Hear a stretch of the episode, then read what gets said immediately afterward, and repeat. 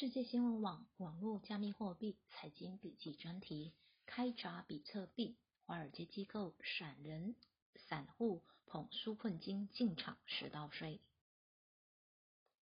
散户大军来了，这回目标不再是 Gamestar，最近它已呈现疲弱状态，而是比特币与股市。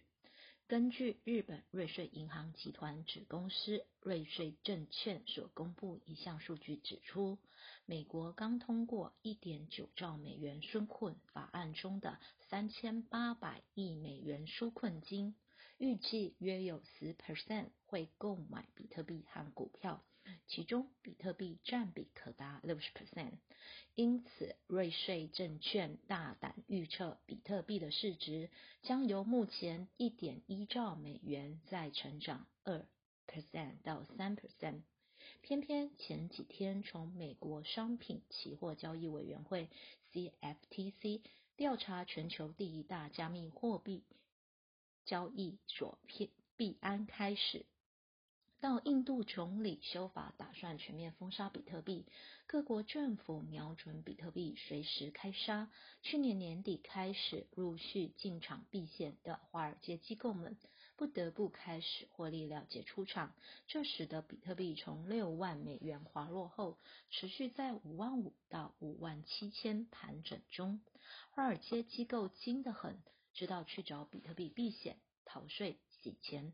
美国财政部长耶伦也非省油的灯，也以为他不过是轻轻的帮比特币贴上洗钱标签定调，啥都没做，那可就轻敌了。一方面，美国证券管理委员会与商品期货交易委员会同时禁止加密货币；另一方面，以印度为首的各国政府当然要跟着唱和比特币是洗钱的万恶冤首，因此不用太多国家质疑比特币。只要再加上中国、俄罗斯，比特币铁定难逃重伤。这些都足以让华尔街机构摸摸鼻子快散。避风头要紧，所以购买量也减少。躲得了一时，怎么躲得了一世呢？最绝的是，耶伦当然不会放。过那些吃得饱饱的肥猫，因此拜登政府准备提高企业税、资本利得税，让这些人口袋塞得满满的钱，就算不用全部吐回，但至少要吐出一部分。叶伦如果自己动手宰杀机构，那就太小气了。而且还要自己当坏人，对立机构也太累。他过人之处就是在背后掌握大局，让别人点火，而且全面撒网，没有漏网之鱼。话说回来，机构分批退场，换散户大军进驻，这当然是好事。比特币原本就是让所有想要持有的人都有机会拥有。当价格被机构们堆得那么高，多少人还能有机会梦想拥有一枚比特币？这几天被印度狂震后，至少比特币掉了一些，拿了纾困金的散户也有机会十点到税。我还蛮期待各国继续对比特币持以否定态度，才能有效遏阻。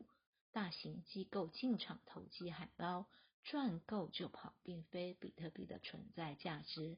否则，就算散户能像 Gamestar 那样集结力量，但也只能撑上一时，最终还是抵不过机构的量人，稍不小心就被垫高。